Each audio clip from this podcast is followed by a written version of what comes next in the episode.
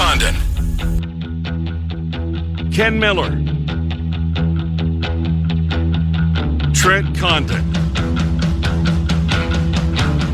Miller and Condon on 1460 KXNO. And now on 106.3 FM.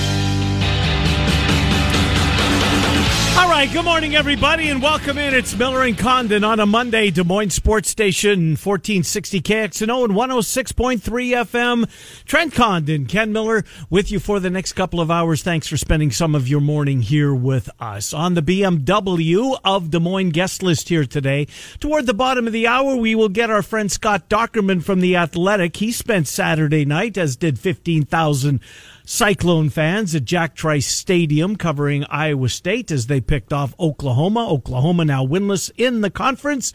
Iowa State now unbeaten in the conference. How about that? Good for the clones. We'll get into that in the first segment. Scott Dochterman coming up at 1230. We're going to do a Monday night football segment uh, coming up, oh, roughly quarter to 11 or thereabouts. There are two games tonight, as most of you are aware. The Packers, they're the late game. That game has been pushed back until just before 8 o'clock. Uh, they will host Atlanta. Uh, no Davante Adams, no Allen Lazard, but Dave Sinekin will be here. Uh, theheadcheese.com is his blog. If you're a Packer fan, I highly recommend you following Dave on Twitter. TC Head Cheese is where he is on Twitter. Uh, but uh, the uh, Head Cheese blog for the Cyclone fans in the listening audience. Nick Athan, primetimesportstalk.com on the Chiefs and the Patriots, which was rescheduled to tonight. That gets underway at 6 o'clock and full coverage, which kind of surprised me. I thought it would be regional. That's Yeah. the way they had been going. Such a big game. I mean, CBS.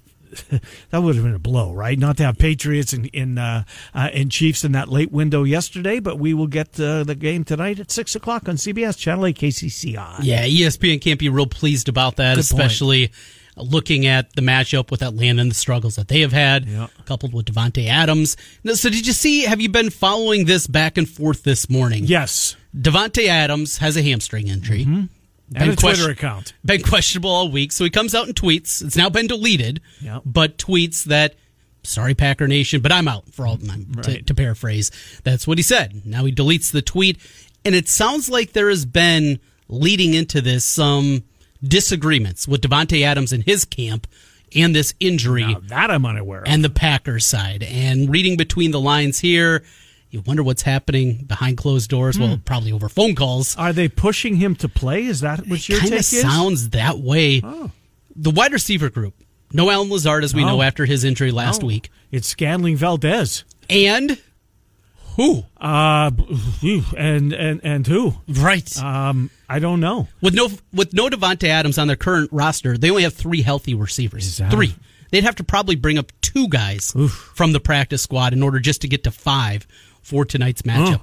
Mr. Monday Night will be here tonight. Oh, I love he? this well before, but I will be playing a total tonight in that game. Interesting. Well, then you've also got some action with the with our picks that Two. that carries. Now, over. I wish I could have got him at 11, but you told me beforehand because I was already trying to quibble with you a little bit. You know, that, that number's 11 now, but our picks lock when we make our picks on Friday. Well, the point spread that we have. Right. If you were to walk back into Prairie from your ticket that you purchased on Friday at seven and a half and like to exchange because you want the more points, what would they do? Uh-huh. Get, get away, kid. You bother me. You know, uh, speaking of that, now you do have a nice middling opportunity if you do have I'll one of those tickets holding seven, and now it's up to 11 and 8, 9, 10. Those are pretty decent numbers to have, especially uh, the way the NFL's played, extra points missed, uh, and the like compared to past years. That 8 number, 9 number were kind of dead in the past. Not anymore with the goofiness there. I was also thinking of this. So I am in a contest. We make five picks every week, college pro, whatever. Kind of like the super contest that they have out in Vegas. And when I made my picks and sent them to my buddy on Friday, I love the Eagles. Love the Eagles. And then last night, leading in the game, is about I don't know five thirty, six o'clock. You got talked out of the Eagles. I, you know what? I still got to get my picks. I was kind of looking at some of the Monday night games, looking at a few others. Let, us just flip flop it. Just just lay the points with the forty, and just you can't do that, right? No, you can't. Just Trent. go It's with gonna- your initial gut. Absolutely. It's and I'm gonna do the same with the often than not. Patriots tonight, plus seven. Well, yeah, that's the way to do it. That's the way to do it. Excuse me. Uh, in the 11 o'clock hour, Bama Bob will lead it off as we do on Mondays. We'll recap the weekend. Fun weekend of college football, I thought. Um, you know what's disappointing, and that's going to change here in a couple of weeks, specifically in three weeks when the Pac-12 comes back. Seven o'clock's the late kickoff. Yeah, yeah. You don't get the Yeah, you, the good games are over. Right, You're you finishing up and flip over. Let's see what's happening. at the very wind down least. a little Yeah. Mm-hmm. bit before you cash in your chips for the night, and there's nothing cooking. There's no nine o'clock kickoff. No that Hawaii. will change. Yeah, that will change here coming up in the next couple of weeks. Uh, so Bama Bob Trent and I around college football, and then our friend Dave Sproul. Uh, he will listen in to Matt Campbell's te- uh, Matt Campbell's teleconference, which starts about an hour from now, and then uh, Dave Sproul will join us about eleven thirty. We'll get the latest on Iowa State as they get set to host Texas Tech before their bye week, which is kind of disappointing where the bye falls. You know, if it would have been the following week when, when look when the when the schedule came out, and not that they would have taken it into consideration anyways. But as a uh, fan of both teams in the state, um, you know, either. Iowa State's off. Iowa's off the weekend of the 17th, I think it is. Anyways, so let's get into Iowa State, Trent, because um, just a terrific. You know what was disappointing? This is the only disappointing note I took away from the night because they're they're cranking Neil Diamond after the game, right? And um, it was Sean McDonough who said it very well. Like there were fifteen thousand people in the in the building. Ten years from now, there will have been you know who knows Yes, how. yeah. But point being, that was that was a night that Jack Trice deserved to be packed to the hilt with their fan base as loyal as they are, and they really and truly are. Um, it would have been good to see them pick off Oklahoma uh, in front of a fat, packed house. But the people that were there, look, I it makes a difference. It Even does, if it's yeah. only twenty five percent capacity, it makes a big difference. It's the way that it very well should be. And you know, watching the games on Saturday, When's the Big Ten going to come to their senses on this? By the way, I don't think I wouldn't be surprised if it never happens. you really would. Yeah, huh? I just I think that there's too many areas just to get it back. That was enough, mm-hmm. and there's probably too many university presidents or chancellors that say, you know, that swallowed hard and Yeah. to to vote yes to we, return. we allowed this, but let's not That's go a too good far. take. And I think that's going to continue to be the prevailing notion. Now, I know the athletic departments are still saying, hey, look, even at 15, 20,000 people, the big house 25, 30, that's still a huge impact to our bottom Mm-hmm. Yes. Mm-hmm. line. And those tickets are a little more valuable. I'm sure you can charge a little bit more for them. Sure. Suites, those types of things make this happen. I, I think that's going to be the continued conversation. But on the surface, at the very least, the first two weeks, and, and we'll see if they can get any headway. More than anything, they want to get things going because, as we've seen with the NFL this week, a couple of cases and things can blow up very Oh quickly. my. Yeah, the good news is. Tennessee didn't have any positives today. Right. But they, there hadn't been a day go by that they hadn't had any since last week. So, uh, yeah, paying very close attention to that. But the uh, Patriots are on the plane. Uh, the Chiefs are waiting for them. They'll kick tonight at 6 o'clock, and then the Packers later on. So back to Iowa State um, and, and Oklahoma. Trent, I thought Iowa State, they did some really good things, let's face it. But this was not a clean game by any means. This was a uh, a non Matt Campbell coached effort. There was a discipline. Where was the discipline out of this group? And this is one, I think, one of the calling cards of Matt Campbell. I mean, Vaughn. Who'd ever heard of this kid, Vaughn? And then he gets ejected. And then he gets ejected. I mean, the, the Cyclone Nation had to look at their roster for the first time. Well, who's this 32? I've never seen him before. And the, the, his first impression on the on the fan base was him getting kicked out of the football game. But more penalties, more Yeah. ridiculous penalties, more non Iowa State penalties than we've seen in a long time. And yet, they find a way to win the football game. in a game where it certainly was not their best effort. It wasn't a fluke. This wasn't just a fluky victory where everything went white, right. It was just a confluence of everything coming together. It's not what this was. They outplayed them. Uh-huh. Oklahoma has their own warts, but for your Iowa State, you won this game by a score, by a touchdown, in a game where Brock Purdy did not play well. No, he, Trent. He should have been picked at least two. Like he didn't. He didn't stink. But you're He right. wasn't great. He, he was. He was average. He was I agree with night. you because there were a couple of passes, specifically one in the end zone. Yes. And look, the kid knocked the ball down, knocked the ball down. I get it. But Trent, it was right to him, and that was a critical juncture in the football game. There was another play earlier, middle of the field. There Triple were, coverage. There were three guys around, and well, I guess that's what you're doing when you play And Oklahoma because they can't play defense. Well, that's true. And Blackledge pointed it out that you know this guy's just he's fearless. Well, there's one thing. It's one thing to be fearless. It's another thing to be prudent. Uh, but here, here's the difference in the football game. A couple of them. Nwangwu's re- uh, return was huge. Was huge. And Breece Hall. Yeah, number 28. Yeah, Trent. Here's Dude's a what I- star. he really is. Couple of things I really like about him, in addition to his talent that is on display seemingly every night. His pass pro Mm-hmm. is next to none. He is, and this goes back. This isn't just one game. This is based on since he got his worked his way into the lineup. Well, four games in last year when he finally got his opportunity. He understands pass protection, and that will go such a long, long way in wherever his career takes him. I love the way he hesitates after he's handed the ball. He kind of picks his spot and then boom goes, and that is um, that that gets him so many yards. And, and boy, oh boy, he was such a difference in the football game the other night. So I uh, give you a list of all the skill position players on Iowa State wide receivers, tight ends, running backs, all these guys. Mm-hmm. How far down the list before you'd anticipate Dylan Soehner would be the guy that would throw a pass Yeah. in the football game? That? Xavier Hutchinson, sure. Landen Akers, oh, Yeah. oh, I could see that. Yeah. Breece Hall on a halfback toss. And yes, you could buy all these different guys. Mm-hmm. Eight, nine, ten. How far do you have to go before Yeah. Dylan Soehner comes up and uh, throws Well, I it down guess the field? I guess he played quarterback in high school, so Right. if I would have known that Right, nugget, I right. might have elevated. But just on the surface No, without that knowledge, I come agree. on. No, absolutely not. Look, Kolar had a huge role in the football game. Xavier Hutchinson, likewise. I thought he caught that ball that was. Now he dropped it. He didn't maintain the catch to the ground, but I thought that they were going to give it to him, and then they came back and they showed that uh, uh, they showed the angle uh, that they did, and it was it was apparent that he didn't catch the football. But look, this is a good win, and and for Iowa State, everything's absolutely in front of them because when you look at this Big 12 trend, when you take a look at the Big 12 overall, TCU beats Texas. I mean, Texas, mm-hmm. come on, right? Right. Now, TCU, that was their second game. So, as we've heard a million times, teams improve greatly between games one and game two. And Duggan's a star. Duggan is really, really good. He's so tough. Here's their biggest game on the schedule, in my opinion. And they're going to have to go to Stillwater coming out of the bye. So they get an extra week of preparation.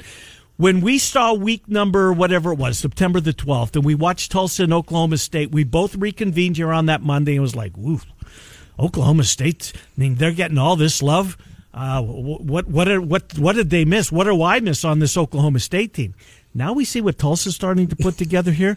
That win over Tulsa looks a whole lot better than it, did in week number one. I get it that they just pounded the piss out of Kansas, and everybody will take Kansas to the shed.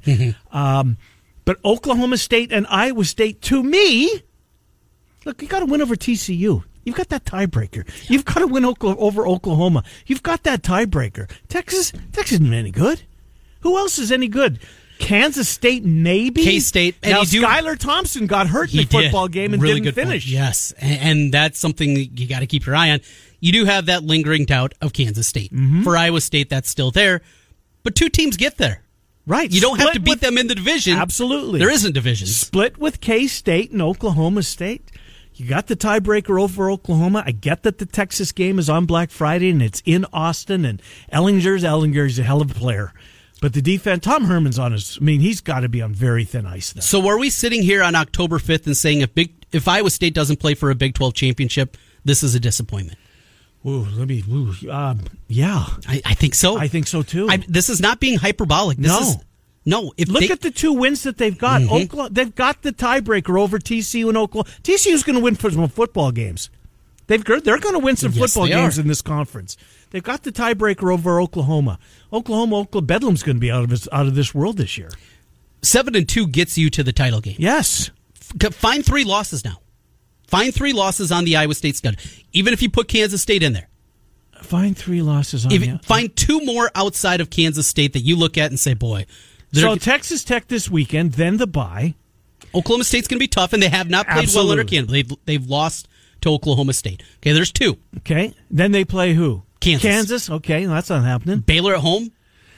Baylor, I watched most of the Baylor West Virginia game. I think that this is two okay, but Yeah. not great teams. I'm- Either both of them. Yeah. Baylor, Iowa State's much better than Baylor. Yes, and, and Doege's a nice quarterback for West Virginia. Brewers okay. Iowa State can be, can beat both of those schools. Yes. There's the K State game Okay. at Texas. Yeah. Not scared of them. No, hell no. at, at the very least, then you finish up at home with West Virginia. Mm-hmm. At seven and two. Is it a disappointment if at this point, what's the date today? What did you just say? October 5th. Uh, October the 5th. Is it disappointing after what we've seen after two two uh, Big 12 games? Yes. Yes. The answer is yes. That's where I am too. yes. The the expectations Uh-huh. are there now. Uh-huh. You beat Oklahoma, you went on the road and beat TCU. No excuses. Nope. This is the year. The year is now. And if Yep. there was ever a crazy year, Yep. 2020 would be the year for Iowa you. State to win a conference title. I'm with you. And at least play for a conference title. And whoever they line up against in that title game, I think they have a great shot right now. There's nothing that you look at and say you need to be concerned about anybody no in this conference. behemoth in this No. conference this year. And- None. No excuses on the other side. You know, for you can't have it both ways though. You have to realize, yes, this is a down Big 12 year. The conference is bad this year. Yeah, but who cares? The flag, Right. The, the flag that's going to fly at Jack Trice Stadium for 1912, and then the you put this one next to a 2020. Right. That's fine. Yeah, I mean, 15 years, for 10 years, five years. Hell, next year, this winter, they're not going to look back and say, yes, it was 2020. Let's get Jeff in here and then we'll come back to it. Uh, Jeff, welcome to the program. Thanks for being patient. How are you? Hey, thanks, guys. You kind of, you know, started my, uh, not my argument, but my thought process on it. Um, you know, you guys are talking, you know, possible Big 12 um, getting to the finals. It's crazy how in three weeks things change. Yeah. You know, they lose to Louisville, or Louisville, they lose to Louisiana. Yep. On ESPN. Everybody's down. Everyone's freaking out. Everyone's calling in to your station and Mm-hmm. your show and other shows. And now they beat Oklahoma, who they haven't beat since 1960 at home That's true. and they beat Oklahoma. That was this. I mean, have this really soak in. This is they beat Oklahoma seven times in history, And, the first- two out of the last four years. right now. You know, you guys are saying all this stuff. I'm trying to pump the brakes. I'm looking at it one game at a time. Yeah. To deal with Iowa State. Yeah. Um, but my biggest thing, and just as the you know, as Campbell said after the game, there was a lot of hiccups. There Yeah. was a lot of flags.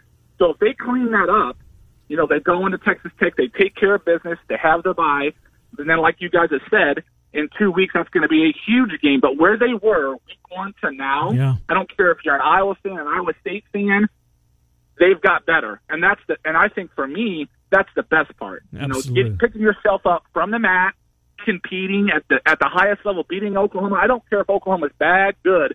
If Iowa State beat, beats Oklahoma, that's a big deal. Yep, So, no thanks, doubt. Guys, have a good day. Thank you, Jeff. Appreciate the call. Uh, beat Texas Tech this week, and then the Mm-hmm. 24th of October. Did you? Were you watching after? I mean, they've, they're singing the song. Um, uh, Sweet Caroline. Yeah. they're they're in the end zone, and and Matt Campbell. I can't remember. Who the, oh, it was was it? Um, it was Todd McShay. But he wasn't the one doing the interview on the sideline, was he? Anyways, Campbell's post game interview on TV. I didn't see it, no. And the sideline reporter thought that Matt Campbell, he- I I think it was a she, but I don't remember. Whoever it was said, seemed like you're getting emotional. Yeah. No, he was pissed off. Oh, really? He, he started to almost correct her. No, that's not it. I'm disappointed the way that this team played because it was so non Matt Campbell like coached football. The lack of discipline, the uh, the the uncharacteristic penalties that we saw out of this Iowa State team. Normally, when you get a chance to Oklahoma and you sh- beat Oklahoma and you shoot yourself in the foot the way they did a couple of times that they're not winning. They're coming out on the short end of the Yep. stick. Oh, if they only wouldn't have done this. Oh, if we only wouldn't have. So they they self destructed and then they still won the football game. In a game where you didn't play your best, No, the quarterback didn't play his best. and you play, you beat Oklahoma, Right. and you do that, and that sixty. We're not talking about this. Isn't Baylor? That's a new addition to the Big Twelve, and, and you've been in the same conference as Oklahoma. and You played them at home. I know during the initial Big Twelve years, it wasn't every other year, but Right. There's been a lot of games in there. Trent, I was 18 months old. I'm an old man. 1960. Yes. Out of the 15,000, how many other were actually in the stands the last time in 1960? Yeah, boy, that's a wonderful question. A handful. A half dozen. I, I mean, I, I was being generous with five. You Yeah. went six. Uh, yeah, yeah, what, there and that's a story somebody. there. That that's a story for you know a news channel or something That's like that. Zach Krieglow. Yes. send, send you send your boys out to find uh, to get on that. Yes. That's that's a that's a really good story. I was like there that. as a youngster, Yeah. saw the game, and and, Yeah. and there again, and in a season like this, where with the limited tickets, I mean that that just takes that number down even lower. The people that are old enough to be at that game, how many of them maybe could have got tickets but said because of a global pandemic, I'm going to stay away. Right. I mean, if you're a student, then you're in your 80s. Yeah, You're in your 80s. right. Whew, man, that's crazy. 1960. Good for them. Good for them. Uh, now, as, as Trent said, it's a disappointment if they don't finish the job. I get it. Texas Tech. Now, Bowman got hurt for Texas Tech too, did he not? He did. I don't. I haven't seen anything early this week. I- I'm sure that's going to be a huge part of the Yeah. conversation. But Texas Tech, I thought Wells would be a little further along here in year 2 Mm-hmm. The loss to Kansas State, they did not look good for big stretches of that game. We know, of course, the, the giveaway that they had against Texas the week before. Still, this is Texas Tech. They're going to come in here. They're probably going to be able to score. I mean, that's what they're going to be able to do. But if you're Iowa State, that's not a game you're concerned about. And they are a big, big 12 favorite. 13 right now, is it not? Almost two touchdown favorite. Look, I don't care if they cover the spread. or- The game on the 24th. How big could that potentially be? Beat Mm-hmm. Oklahoma State, everything's going your way. You beat if you beat Oklahoma State, Cyclone fans, I don't. Would they? They'll, it's Texas. I mean, Jerry Jones puts stat people for Cowboys games. There'll be availability to get Yes, tickets. It might only be 10,000. well, Those things will be gobbled up go very ahead quickly. and make your plans. yes. Go ahead and make your. Get that hotel room locked Uh-huh. in. Find something where you want to stay. Get your mask, get your shield, whatever it takes, but make your way down there. Your team plays for a conference championship. You have to be there. It, it would be disappointing if they didn't. All right, couple of notes. Let's uh, let's move around. We've got Scott Dochterman coming up in a couple of minutes. I want to talk about your Bears just real quick. No. Uh, I know you don't want to. um, what what did you think? I mean, the offense is just absolutely it's dreadful. it's awful, Trent. there's not a whole lot you can do. And I was one of the people I know I'm not alone looking at Twitter, but can't you put in Mitchell Trubisky?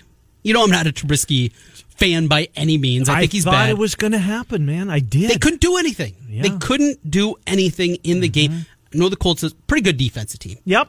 Offensive line's excellent. Yep. This is DeForest Buckner's been a huge addition to that football team. that was a winnable game, and you just couldn't generate anything. There were drop passes, there were deflections that, that went to the Colts. It was an ugly one, but I was ready. This isn't working. Trent, uh, from waking up on Sunday morning three and zero to going to bed on Thursday night, might be three and two. Yeah, and very quickly it goes from. we are saying last week because of the seven teams now in the playoffs, they were a playoff team. Mm-hmm. That they were going to get in. It, it might be nine and seven. Path to nine looks a lot more difficult now after that performance. And it's not that they lost. I didn't think they were going to win. I, I like the Colts and I like laying the points, the two and a half that it was. It wasn't that. It was just the way that it played out, how it looked out there. And old number nine, Nick Foles, certainly didn't look like Jim McMahon. He Uh-uh. had a lot of Mike Glennon look Yeah. to him. Yeah. That was not a pretty one No, either. they don't have a quarterback, Trent. No. They don't have a quarterback. Offensive line has improved a ton, Uh huh. but There was no room for David Montgomery yesterday. no, not at all. And he can't do that, and he can't make plays, and you only really have one receiver. And this is what's going. On. Well, you know happen. who they that, that the the uh, the rookie the eleven. Yes. What's his name? Eleven. He's from, incredibly from fast. Tulane. Yes, Uh, Mooney. Mooney. Yeah. Good player. He'll they be got, nice. They got something there. Yeah, him and Robinson, tight ends. Jimmy Graham's old. Yeah. he's all right. Why isn't Kmet playing? Not ready. I guess Can't block. because he was a second round pick. That's what Ryan Pace likes to do. Uh, we'll Waste second round time- picks on crappy tight ends. Yeah, really. Well, guess what's back, folks, and it's back for the next six six weeks. Uh, it's uh, an opportunity for you a whole bunch of times here on KXNO to win thousand dollars, and right now it's time for another thousand dollar handoff. Text the keyword check to 200 200 right now. It's your chance to win thousand dollars. Check. Apply in this nationwide contest. All right, Scott Dochterman from The Athletic next, then an MNF segment with Dave Stinick and theheadcheese.com and Nick Athan on the Chiefs, Bama Bob at 11.05, more on Iowa State with Dave Sproul at 11.30, Miller, oh, and Mr. Monday Night. Oh, yeah, he's ah, ready. Miller and Condon until noon. It's Des Moines Sports Station, 1460 KXNO, 10. Ken Miller, Trent Condon, Miller and Condon on 1460 KXNO and now on 106.3 FM. This is KXNO.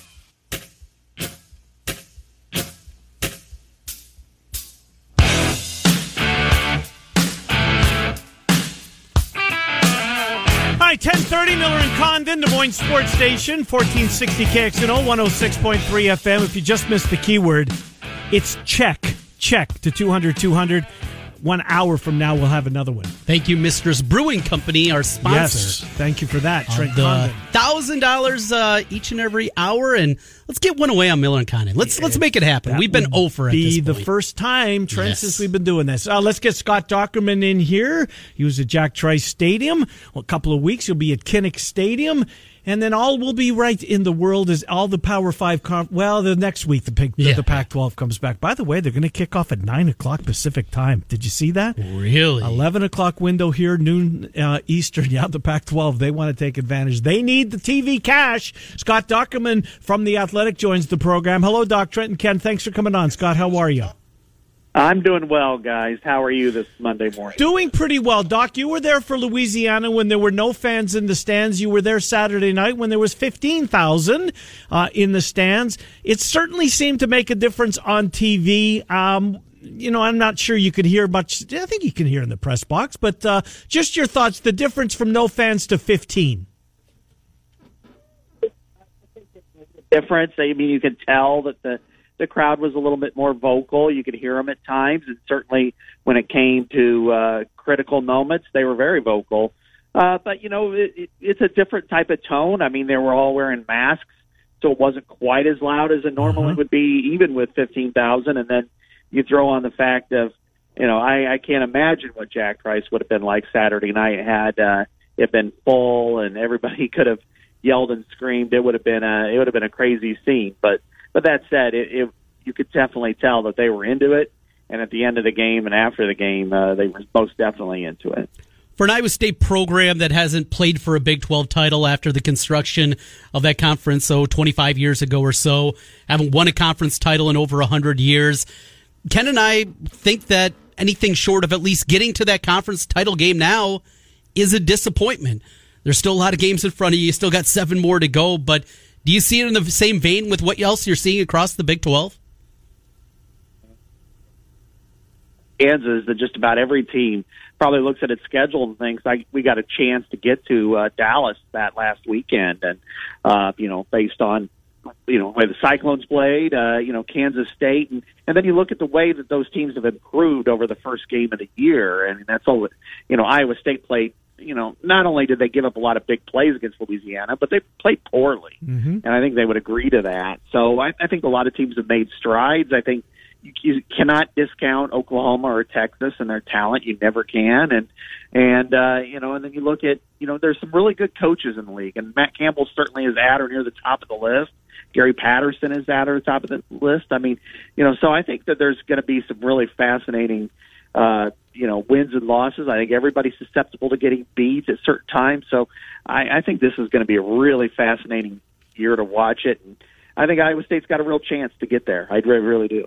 Uh, Scott Dochterman is our guest. Doc, uh, let's move over to the uh, your full time beat, and that's covering Iowa. Your piece this morning, you know, I forgot all about Jake Duzey and, and, and the physical talent that this guy had. Uh, I'm glad you wrote that piece, Doc, because he seems like to be, you know, in that mold of tight ends, and gosh knows, uh, was put a lot of them in the league, including one who played last night on Sunday Night Football. My God, George Kittle is so fun to watch play. Beathard gets a shot, but the tight ends, and in particular Duzey, who you wrote about today, uh, I just, I just, I didn't realize Dockard forgot all about him. He just kind of fell off the radar, and what was behind that? Yeah, it's a really tough. I mean, we've talked a lot in the past about Drew Ott and his situation, but you know, Jake Duzey, in my opinion, would be playing, would be starting, would be on his second contract, making millions of dollars, had he not just had two awful uh, left knee injuries. I mean, going into his senior year, he was the number one tight end. He was, you know, Kittle was third, and, and Henry Krieger Coble was second. He was the number one tight end uh, at Iowa going into that 2015 year, and then in his one of his final practices that spring, he tears the patella tendon in his left knee. And, uh, you know, he did everything he could as quickly as he could, probably too fast, to try to get on the field. And he did play a little bit that fall. It, was mainly garbage coverage and ceremonial snaps, but uh, to get him in. And, and then he, on Christmas Day out at Pasadena, he thought maybe he got a chance to play some more reps. And then he ended up tearing it again. Mm. Took him a year to get ready. He still had some, a few NFL chances. He went to different uh, tryouts and that, and they just um, you know, the, the knee was just so far gone that even though he had done really well on a lot of those different, uh, you know, testings and stuff, it was just nobody really wanted to give him that chance. And, and it's a sad story, uh, because he had the talent. He would have been in the same discussion, no doubt, and in, in potentially a different order with uh, Kittle, Fant, Hawkins that he was that good, no doubt about it. Let's go to the tight end position of today. We saw Sam Laporta last year really come onto the scene late in the season. Shaun Beyer still bouncing around, and then they got three or four kids very highly regarded coming out of recruiting circles that are on campus ready to play. How do you anticipate that tight end position to sort itself out? And after the huge step down in production last year, where do you think it'll be in 2020? Tight ends at the top. I think you're going to see Shaun Beyer as, as you know this is his fifth year. He'll probably be their their primary Y, but I think Sam LaPorta is also going to get pretty much even number of snaps. I mean, as you mentioned, he emerged late in the year. He, he led the team in receptions in the Holiday Bowl. He does kind of have that same feel as some of the other guys, particularly T.J. Hockenson. So I think he's going to definitely play a lot. And both he and Beyer probably will have similar numbers of snaps. I mean, but Iowa does on occasion play with three. So I'm anxious to see how Elijah Yelverton, as mentioned from the Dallas area, who came aboard in January. Uh, Luke Lachey, whose father, Jim Lachey, was an All American offensive lineman at Ohio State, but Luke is built way differently. I mean, he's he's six seven, can jump out of the gym, uh, and he showed that in basketball season, and could be a real weapon. I'm not sure he's there yet. I think he's probably a year away, but uh, Yelverton definitely has a, a Big Ten body, and and that Josiah Yim, uh, Nieman, uh, he's a, a Beeman. I'm sorry with an M. He uh, he also has an opportunity to to come in and play, and and so I, I'd expect probably four to play at some point, and some on special teams. But uh, certainly, I think LaPorta is the next one in that line of really, really good Iowa tight ends. Scott Dochterman from The Athletic is our guest. Doc, um, there is some other, uh, I think, relevant Big Ten West news uh, that happened this weekend, and that's Wisconsin starting quarterback Jack Coan, who's a starter, played last year. Remember, it was it was Graham Mertz who arrived. Oh, there's true freshman. There's, Wisconsin has a quarter hasn't had a quarterback like this since Russell Wilson. This guy's a can't miss, and then he missed. Uh, and Jack Coan won the job and got hurt, Doc, uh, in practice practice. Have your colleagues with the Athletic, or have you seen Petrakis, who seems to seemingly breaks every story when it comes to the Badgers, uh, whether it be football or basketball, but the severity of Jack Coan's injury and how big of a factor this might be when it comes to the Big Ten West? Yeah, we, we should know later today about the severity because I know Paul Chryst is talking about it, I believe, this morning. So we'll know a little bit more about the severity of Jack Coan's injury. But, you know, Graham Mertz, uh, you know, was a guy last year. He was a true freshman. So, you know, he just, uh, he, it was hard. He was in that difficult place of trying to win a job when somebody else had been there a couple of years. But it, this guy has got incredible talent, no doubt about it. And I think that could be a, uh, you know, it, it could be uh, a plus for Wisconsin big picture. Coan did a nice job. I mean, did. I think he was a, a he was a, a good uh, caretaker at quarterback, uh, game manager like Wisconsin tends to have, and did some nice things also with with Quintez Cephus and Jonathan Taylor in the backfield. But I I think Mertz is the difference maker, and you know Okay. he's still young, and if he if he could play a little bit this year, I, I would dare say if he's if he's the starter by the end of the year, uh, he'll be a difference maker for the Badgers. Doc, you wrote last week about the television schedule and the possibility we're going to find out some start times of these Big Ten games. Still nothing here as we sit on Monday. I know you wrote about that on Thursday and heard from Barta late last week. Where's the latest? When do you anticipate we're going to get some start times and find out games that are going to be moved off Saturdays and to Thursdays or Fridays? Uh, you know, either five minutes ago or five minutes after I get done talking to you. Yeah. I think it's going to happen today. Okay. If not today, tomorrow at the very latest. I just can't see them dragging this out because, especially that first weekend. I mean, if they're going to play on the 23rd, which is what they're saying, mhm you got to you got to let people know because, like Barta was saying, and this is true, is you they've got logistical issues. You know, you got to if you're flying somewhere and you've got to get in, you know, you got to line up some jets, you got to line up some hotel rooms, and we're not talking about 15, 25 people with associated with a basketball program. We're talking 140 people, you know, with football, and and you've got to, and coaches want to kind of outline their practices in advance for that. So they've got to get that thing figured out. And they should have probably figured out the first Friday night game, if nothing else, when they released the schedule. And uh, you know, but this, this is this has gone on far enough. I mean, just come on already. Uh, I'm with you. Sounds as though, Doc, that potentially there might be some fly to the road game, but but bus home as everybody looks to tighten athletic budgets. Uh, is, is that is that something that you're hearing? Without a doubt, yeah, and that's what Iowa's going to do, and I think I can see a lot of teams doing it. Traditionally, Iowa had bused to three different locations: Iowa State, of course, Wisconsin, very close trip, and Northwestern because the logistics of getting in and out of the airport there, and then getting on a bus and going to Evanston was just to the point of ah, forget it, just let's just take the bus.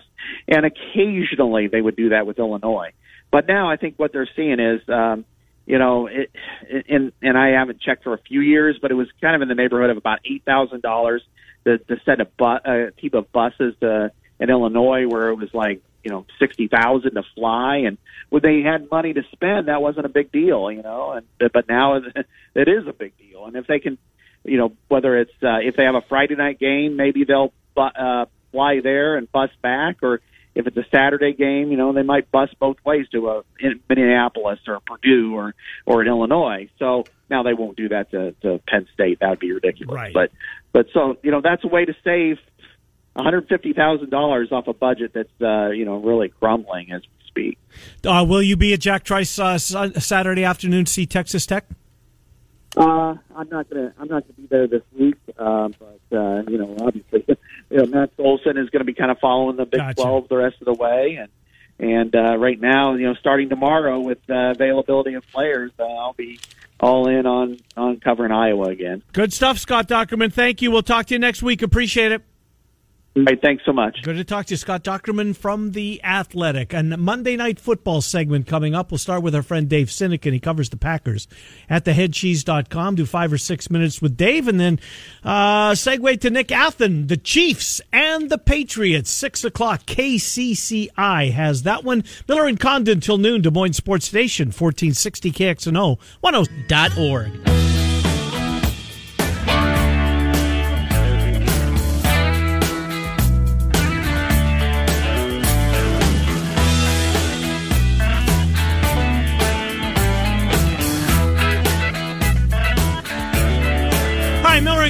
Welcome back. Monday Night Football segment. Let's get to it. Dave Sinekin momentarily. Nick Athan covers the Chiefs. Primetime Sportstalk.com coming up in no six or seven minutes. But right now, our friend Dave Sinekin, the Packers, will play tonight before they head into their bye. We have no idea who's going to catch Aaron Rodgers passes.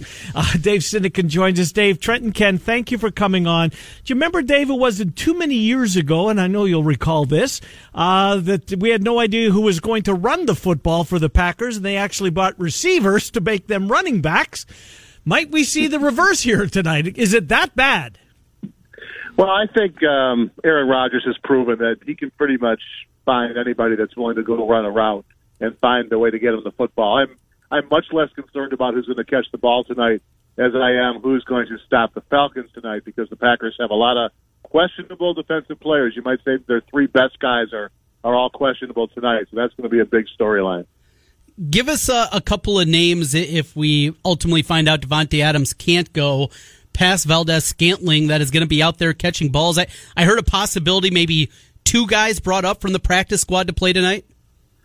Well, um, first of all, Davante Adams did tweet earlier that he was not being allowed to play. He made it really clear that Oh. the doctors had uh, overruled him. He has since deleted that tweet, um, but he was very disappointed to uh, be told that he's going to rest through the bye, which I think is the right call for sure. Yeah, losing Lazard is, is a big blow after he blew up last week. Uh, Marquez Valdes Scantling is the next guy up. He's uh, had some very productive nights. He's the deep threat. Uh, he has all the tools physically. He just tends to drop the ball. I think that's going to be the only thing that can slow down the Packers' passing attack against the 31st ranked uh, secondary and, and passing uh, defense of the Falcons. Uh, beyond MVS, you got two guys, uh, Darrius Shepherd and Malik Taylor. Now, Malik Taylor made the original 53. He made the team over fan favorite Jake Kumerow, who's now on the Bills practice squad. And Green Bay did not elect to snipe Kumerow off the Bills practice squad, which a lot of us found kind of surprising in light of how much trust he has with Aaron Rodgers, at least from Rodgers' perspective.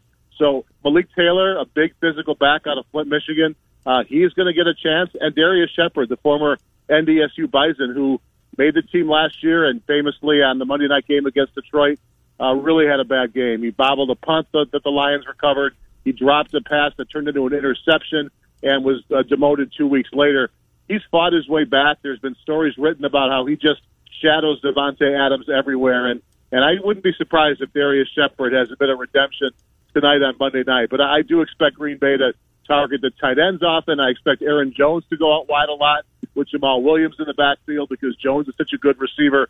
I, I have very, very little concern, really, truly, guys, about the Packers scoring without those two guys. Remember, they went four and zero without Davante Adams last year mm-hmm. before Lazard had blown up, and they averaged thirty five a game in, in those four games. If, if Green Bay was paying a really tough defense with really good corners, uh, I may have more concern. But as I said, I'm I have many more worries on the defensive side of the ball. Yeah, and I want to get into those guys in a minute, including in particular uh, Jaire Alexander, Louisville, a couple years now in the league. I think he's going to be a star. But just before we get into those guys who may or may not be able to go tonight on the defensive side of the ball, help me out on Lazard. He played last week with this injury and had a career day while suffering from this core injury. Dave, is that how I read it? Yeah, they haven't really clarified at what point in the game he suffered the injury. My, my hunch is it had to have happened late because it's the kind of injury that you can't really turn or cut. In fact, if you saw his press conference last week when he got up from the table, there was a, a, a real groan as he tried to lift his body up from his chair, and mm. so that that muscle around the stomach really restricts you. So it happened at some point in the game. My guess is late, and uh, we were all caught by surprise midweek when we heard that he was headed for IR and surgery, and and probably lost until the last quarter of the season or so. Wow. All right, let's move to the defensive side of the ball. Alexander, I, I think he's a shutdown corner already this early in his career. I'm really high on him. But uh, the other two, uh, one, one of the Smiths and, of course, Kenny Clark, uh, those are the three I'm, I'm guessing you're referring to as Kirksey is already out. What's the likelihood any of those trio go? Yeah, all three are questionable, as is Rashan Gary, who has really stepped up early this year. And if Za'Darius Smith can't go, they would certainly count on Gary to take those snaps. Uh, it's really hard to read the tea leaves on these guys because Alexander was fine until Saturday, and then he pops up with a knee questionable. So, you know, I have no idea how ready Alexander is. I think he's the most important tonight uh, with uh, Calvin Ridley and Julio Jones both cleared to play. Jones has been a perennial Packer killer. He scored a touchdown every game, always seems to get 100 yards, and Ridley is really the Q, the WR1 for that team right now. And I would think Alexander would be uh, sort of tuned in to where Ridley goes tonight because he's really dangerous. So, you know, I certainly hope he goes, but I, when that happens so late on Saturday, I have no idea. Uh, I, I think that that Smith and Gary are probably good to go. You know, if we had a probable designation, I have a feeling they'd both show up there. They practiced all week, though limited. So my hunch is the two pass rushers go. Kenny Clark's the other big question. I think he's leading toward playing. Uh, the Packers showed last year leading into the bye week they weren't afraid to play guys with muscle injuries. There were a couple of guys that did play in that game. Um, Clark made it sound like in interviews last week that uh, he'd be good to go, but again, I I believe it when I see it. Uh, he's the most important player on the Packers defense. The the defense stops starts with stopping the run. They're going to try to feed Gurley tonight uh, and not put Ryan in, in tough situations. So I think Clark plays. I think the pass rushers play. Jaire, uh, total question mark. So we'll all be watching us Packer fans when the inactive list comes out 90 minutes before kickoff. And all you Packer fans, I highly encourage you to head to theheadcheese.com. You can see Dave's forecast, his prediction on the game. Uh, he's got a tight game. I won't spoil it. I'm going to encourage you to all go there, theheadcheese.com. Dave, thank you. We'll talk to you after the bye week. Appreciate it, Dave Sinekin. Thanks, Ken. Lots of points tonight. That I'm sure of. Yes, you are, by the looks of your forecast, indeed. Thanks, Dave. Good to talk to you. All right, see you. Yep, take care. Let's get to Nick Athan. Uh, this one kind of was a surprise that we're going to have a yeah. doubleheader of Monday Night Football. Uh, Nick Athan, PrimetimeSportsTalk.com. Uh, Nick, um, I, I thought maybe Tuesday was more likely if the game was going to be played at all this week, but by all accounts, no positives. The Patriots went to the airport this morning, so they're flying there. They're in the air as we speak, I believe. Um, I, were you surprised that the game got moved to Monday and maybe not tried to find a way to squeeze it in at some other point in the year?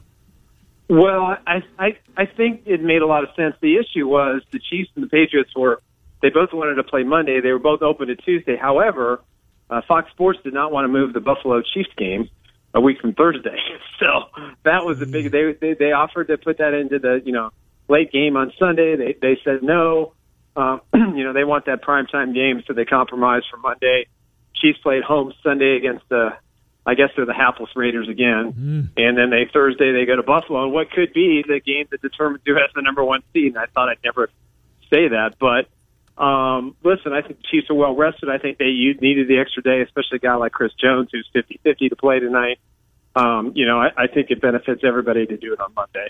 So the Chiefs are a huge favorite in this game. No Cam Newton, but it is Bill Belichick. And though the Chiefs finally slayed that dragon a year ago, does that lay any concern right. for you as a Chiefs fan of just looking at this matchup? Yeah, on paper, the Chiefs should win, but it's still Belichick. Yeah, it's still Belichick. So listen, I am not going to disrespect that man at any point going forward for as long as he decides to coach. He's the greatest NFL coach of all time. Yep. Um, if he can devise a plan where they can run the ball, granted Sony Michel isn't going to be playing, and that defense can make enough stops, and they do a grinded out get game, kind of like what the Chargers did, um, that would not surprise me at all. It would not surprise me if this is a low scoring game. It would not surprise me if the Chiefs going to have to make plays in the fourth quarter to win.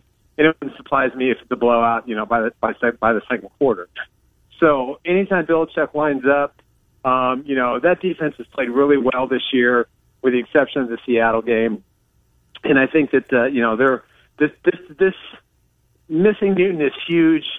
Um, you know, I'm not a Hoyer fan by any stretch. Right but I, I, you just can't count on Belichick in any game. I'm sorry. No, I'm with you. I thought it was going to be Stidham. I was surprised that Hoyer got the gig because Stidham mm-hmm. seemed to be getting all the headlines uh, before yep. Newton had gone there. Uh, look, the secondary, and I'm with you. I when they played Seattle, I did not think that that was their best defensive effort.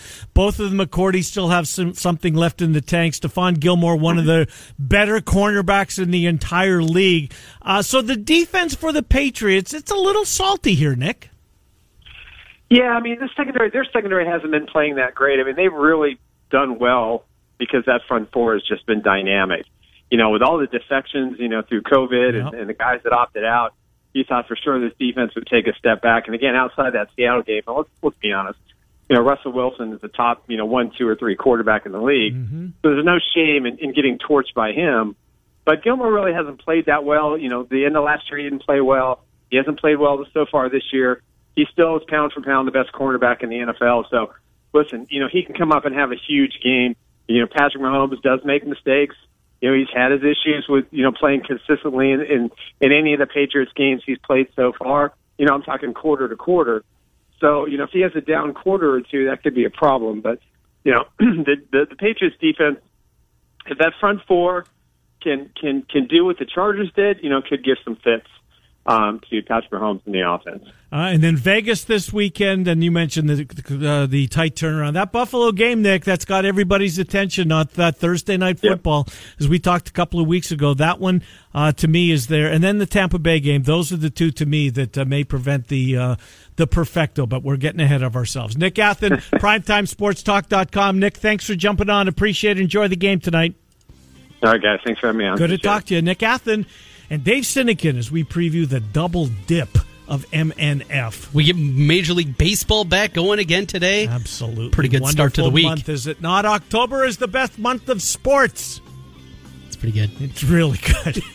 uh, Bama Bob, Trent and I will go around college football. Dave Sproul, KASI on the Cyclones, Mr. Monday Night with an appearance. An hour to go, 1460, 106.3 FM.